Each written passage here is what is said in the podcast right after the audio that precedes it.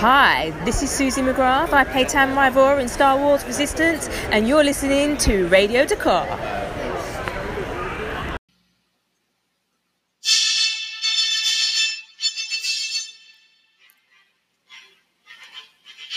Broadcasting across the galaxy, you're listening to Radio Dakar, a Star Wars podcast dedicated to Resistance, The Mandalorian, and more.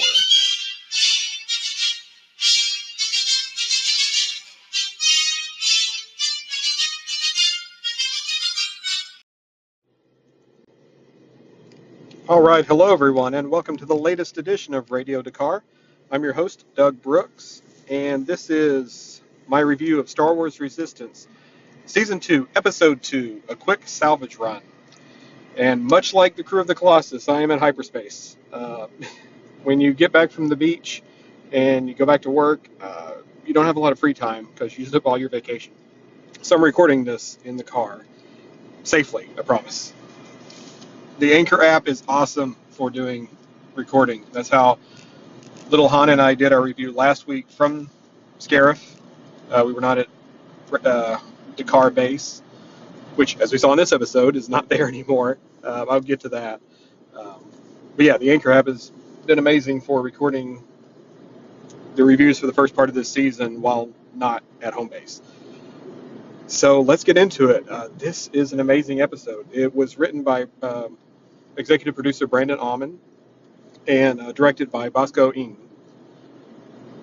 And, uh, I mean, it's just incredible. It told you exactly when it takes place as far as the movies. You know, we had, of course, the Hosnian crime situation, so that that episode would be tied into The Force Awakens. And here we are, shortly after the Battle of Dakar that was witnessed in The Last Jedi.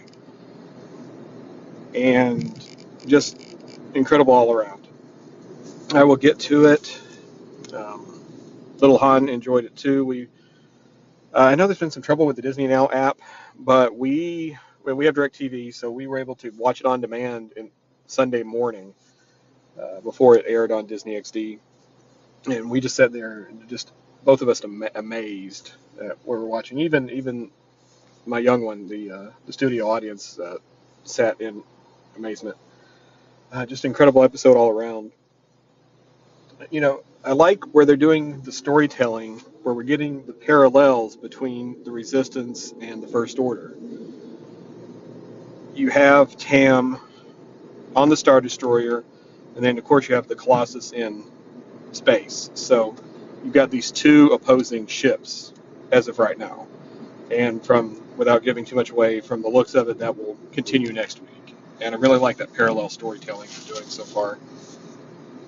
So we do begin with Tam uh, in her barracks on the Star Destroyer, and she's still got the comm link um, where Kaz had sent a message to her. And I like that uh, we, we get idle chatter with some of the TIE Fighter pilots walking by. You know, it's, it's been a staple of Star Wars since A New Hope when we had the Stormtroopers talking about, uh, oh shoot, I can't remember, can't remember the, the reference, but anyway, just idle chatter between troops is a common thing, you know, it's just like everyday soldiers. Uh, so I thought that was a nice touch to have the TIE Fighter pilots doing it. Uh, but then we, you know, get confirmation that Jace Rucklin, uh, voiced by Elijah Wood, joined the First Order as a TIE Fighter pilot cadet as well, and he is, at least for now, assigned with Tam. We'll see if you know, that continues on, and he is that connecting thread, and he's the, in some ways, the devil on the other shoulder, kind of goading her on to betray Kaz and everyone, who, of course, he doesn't like because of their history from season one. And you know, Rucklin is trying to get her to uh, turn in information from the comlink. I skip over to the Colossus. And the pirates are still partying at Aunt Z's. Uh, I mean, well, you know, they were able to survive on Castilon. What else are they going to do? Of course, the the booze has run out, and that's not good. You know, Niku runs through the list of all the things they they're running out of. Of course, they thought they were on their way to Dakar to replenish everything, join the resistance. And, you know, skipping ahead when that doesn't happen, you know, they, it, it'll be interesting to see how they go about acquiring supplies hereafter. And this also begins something that uh, the producers alluded to and I talked about in the season preview, Niku's fascination with the pirates and their lifestyle.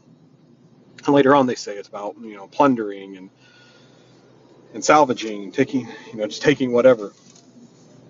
So I, I will be very interested to see how that progresses. Um, that would be an interesting out of left field resolution for Niku as this series nears its end. You know, what does he do with his life once uh, we would assume danger is averted? Uh, so yeah, we'll, we'll see. That that would be really interesting. Uh, I like that character arc that Niku it looks to be taking. Um, you know, discovering these other lifestyles and way of surviving in the galaxy. I also like, you know, we've got Synara. I mean, she looked to be, I don't know if she was just being nice and cleaning up or if she's, you know, told Aunt Z she would work for her, but, you know, there she is cleaning up uh, some glasses, taking them back to the bar. Um, but it's good to see her back and interacting with Kaz.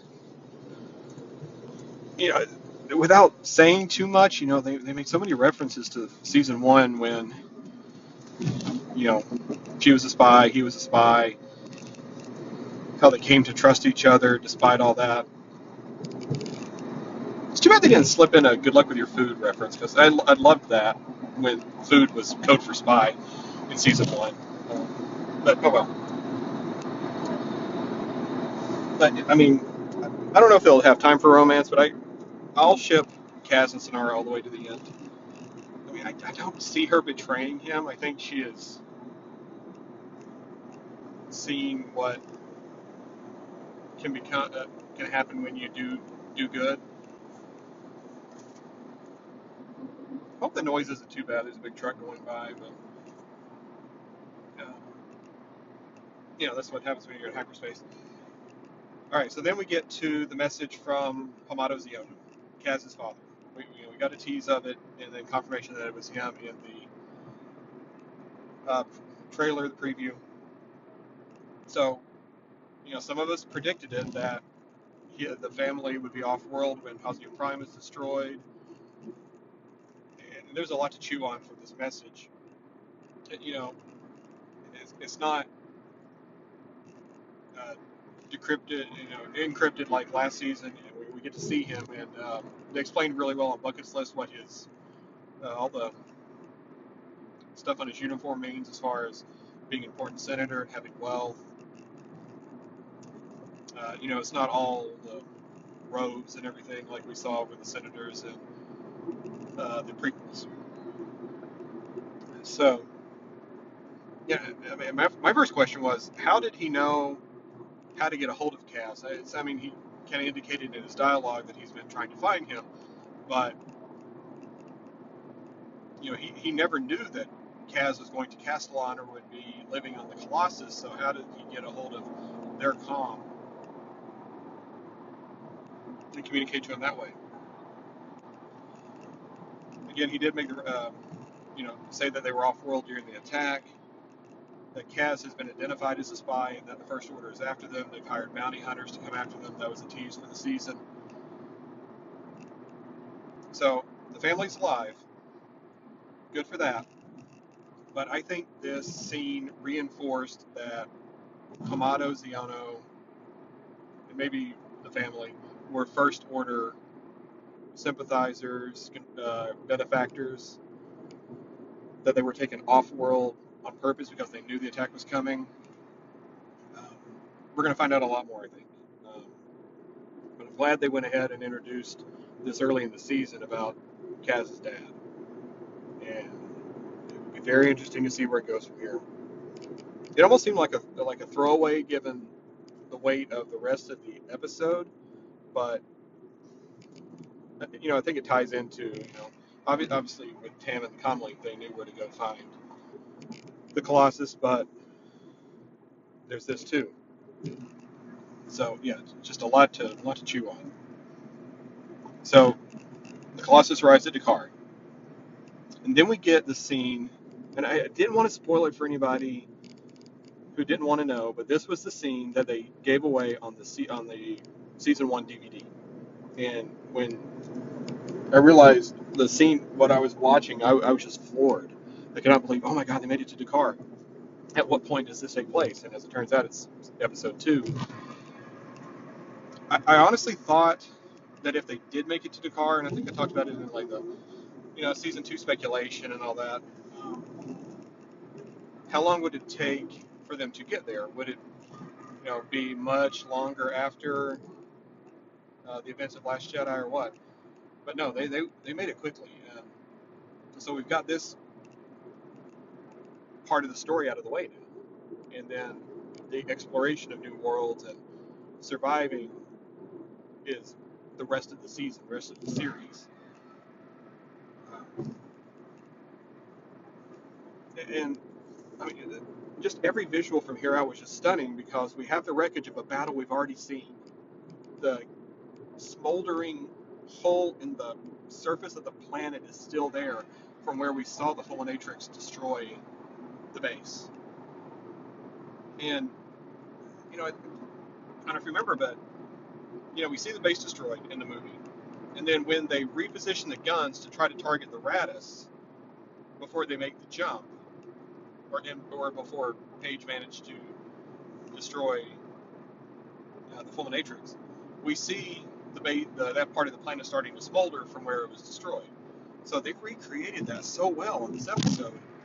It's, yeah, it was just a stunning visual. Like, no, there it is. That's where the base was. Um, so just kudos to the animators for that. I mean, you could watch the opening scene of the movie and then this episode, and it looked, and it would just be seamless. Uh, yeah. And I do like that they, you know, because, I mean, the Fulminatrix, the Dreadnought, was a massive ship. You know, surely the entire thing would not have been vaporized by being bombed uh, by one of the uh, gunships. The Star Fortress or whatever it was. So, you know, using that as a plot device to get extra coaxium from that ship, I mean, that was brilliant. That it, again, it tied into the movie. I mean, in many ways, I mean, the way they tied this episode to The Last Jedi was even more insane and good than how they tied The Force Awakens to No Escape. And, and you know, they also mentioned it in Bucket's List. The production of this set of episodes was around the same time as the production of Solo, so they were able to use continuity for the usage and appearance of coaxium. You know, I mean, that's the thing now. That is the hyperfuel in the Star Wars galaxy. And we know that from the movie, and now we know it from the show. So great job tying everything together. I mean, this show, I mean, it, you know, it's canon, but it, it feels like it fits in Star Wars. So they've got that plot. They need the pirates' help. You know, and I like this uneasy alliance thing that they're going to have going on. Casnos, you know, they're the ones to go salvage stuff. And then, you know, Synara uses that as the bargaining chip. Look, you can, you can have whatever else you want on the ship. We just need to get over there and get the coaxium. So, you know, it's a little bit for everybody. And then, thanks to Rucklin, you know, Tam hands over the comlink. They use the information to track the signal to uh, Dakar to the Ilenium system. And, and that's another thing I do like that. Remember, Dakar was never named in the movies yet. I doubt they'll bring it up in Rise of Skywalker. But it was only referred to as the Ilenium system in uh, The Force Awakens. So, Resistance was the first spoken reference to Dakar. But I like that they had the callback and referenced the star system first. And, you know, it's a good time to mention it. When I started the podcast last year, and I thought, okay, I'm going to review this Resistance show, whatever it is, So I'll try to do a sequel-era theme for the podcast, even though I may eventually branch out into other things, which I will with Mandalorian, and I did with Lego Star Wars. Um, so, you know, I, when I was thinking, okay, what, what can I call the show?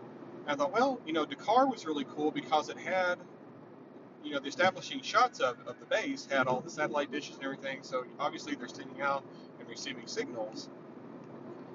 So it looks like the kind of a place in the Star Wars galaxy from where you would do a podcast. So I thought, okay, I'll just reference Dakar in the name of the, in the show. So it became Radio Dakar. And it's, you know, still surreal to, for Myrna Velasco and Christopher Sean and Suzie McGrath to say the name of my show. But, um, thanks, guys. Love you. Um,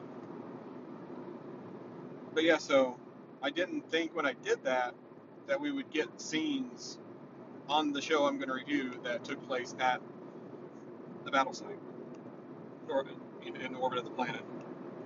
So just a very surreal episode, not only for the movie references. So, I mean, this may be the last we, we hear of it, but anyway. So, Uh, you know, I have to point out, I love Tierney's mind games with Tam. She's like, you want to help us, don't you? And, you know, prove your loyalty and all this. And then Rucklin's like, kind of goading her on anyway. And then it, you know, pays off in the end when Pyre thinks, you know, she should be conditioned or scraped, you know, whatever they plan to do. You would assume they do to TIE fighter pilots what they do to the stormtroopers, as far as mental conditioning. But then Tierney wants to keep her the way she is for manipulation. She's just cold, man. And I will, I will be very interested to see what kind of an end she has on the show, because she'll probably have one. Um, so, at, flashback to the Colossus, and, and, you know, as I said, there's parallels. I love, you know, you've got Pyre being the commander of the Star Destroyer and you know, creating their mission, and then you've got Doza in command of the Colossus, in, uh, giving his missions. You know, you've got the parallel of the two commanders in this episode and the ships they command, which we didn't get last season. You know. And Doza was just like the guy who ran the gas station, basically, or the truck stop. You know, we didn't know what it was. And Pyre was just looked like just more first order muscle, but no, he's, he's in command. Doza's in command. I like that. That's a good parallel for this episode.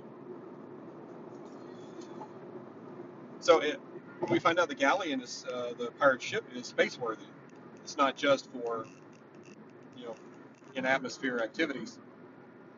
And, uh, you know, they referenced it on uh, Bucket's List.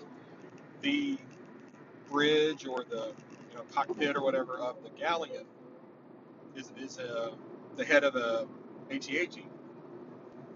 So you get the periscope like General Veers had in Empire, and, you know, the the familiarity with the controls, so, you know, that, that reused of Empire tech. I love it. I'm going to love it on Mandalorian too, I'm sure. So that was a nice touch. And also, here's a good point to mention. If, if you go back and watch the episode, pause it on the cast list.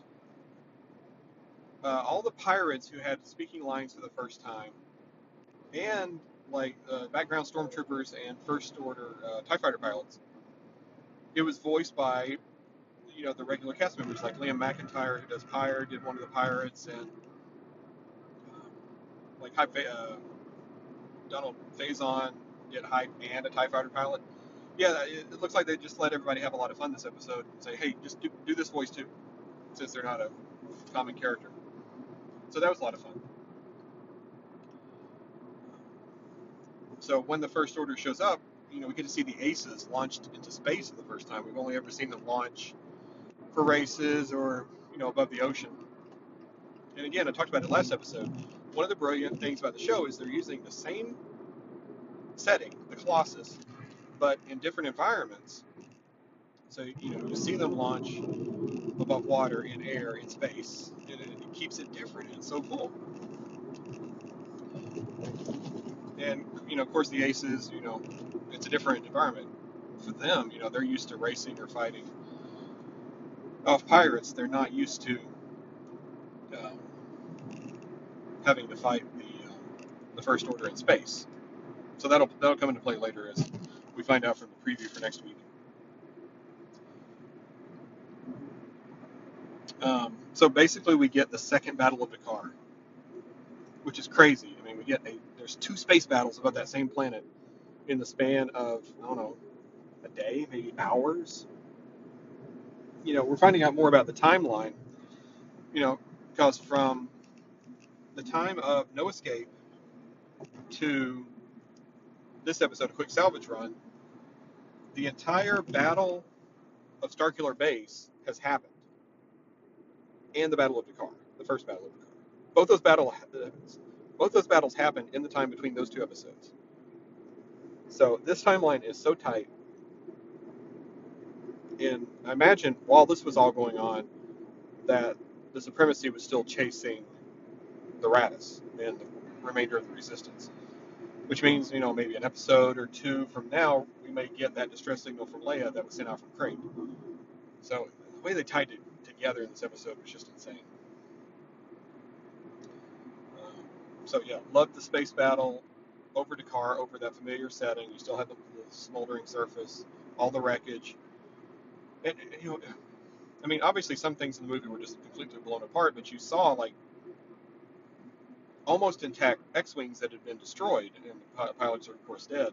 And all I could think of was that one shot in Last Jedi where Leia looks down at the uh, readout screen, and all the X-Wings that were lost are, you know, colored red. And that's the one. We saw them floating there, and that, that was really creepy and just disturbing, you know.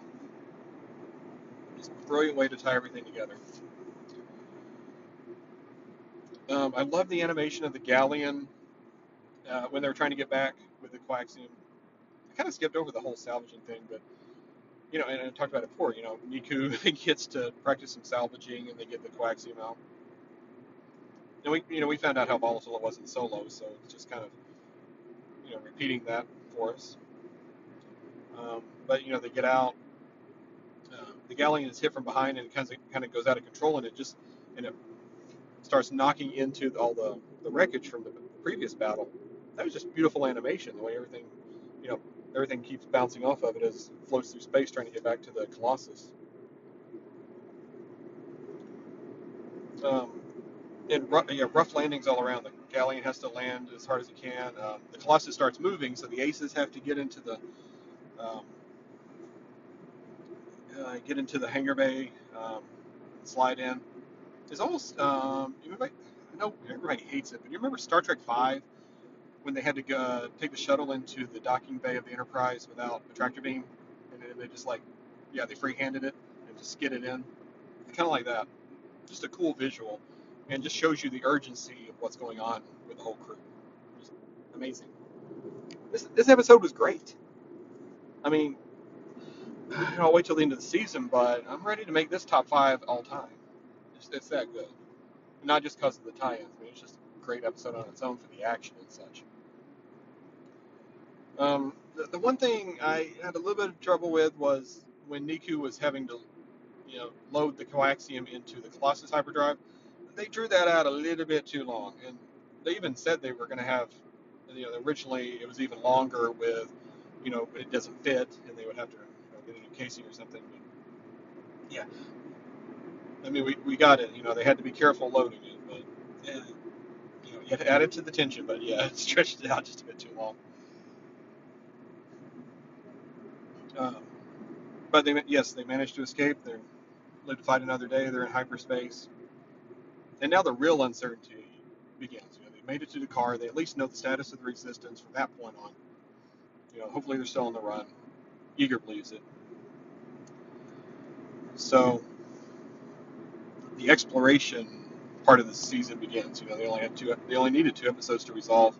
Can we make it to the Resistance base? And they, they did that. So bravo for the, you know, solid storytelling.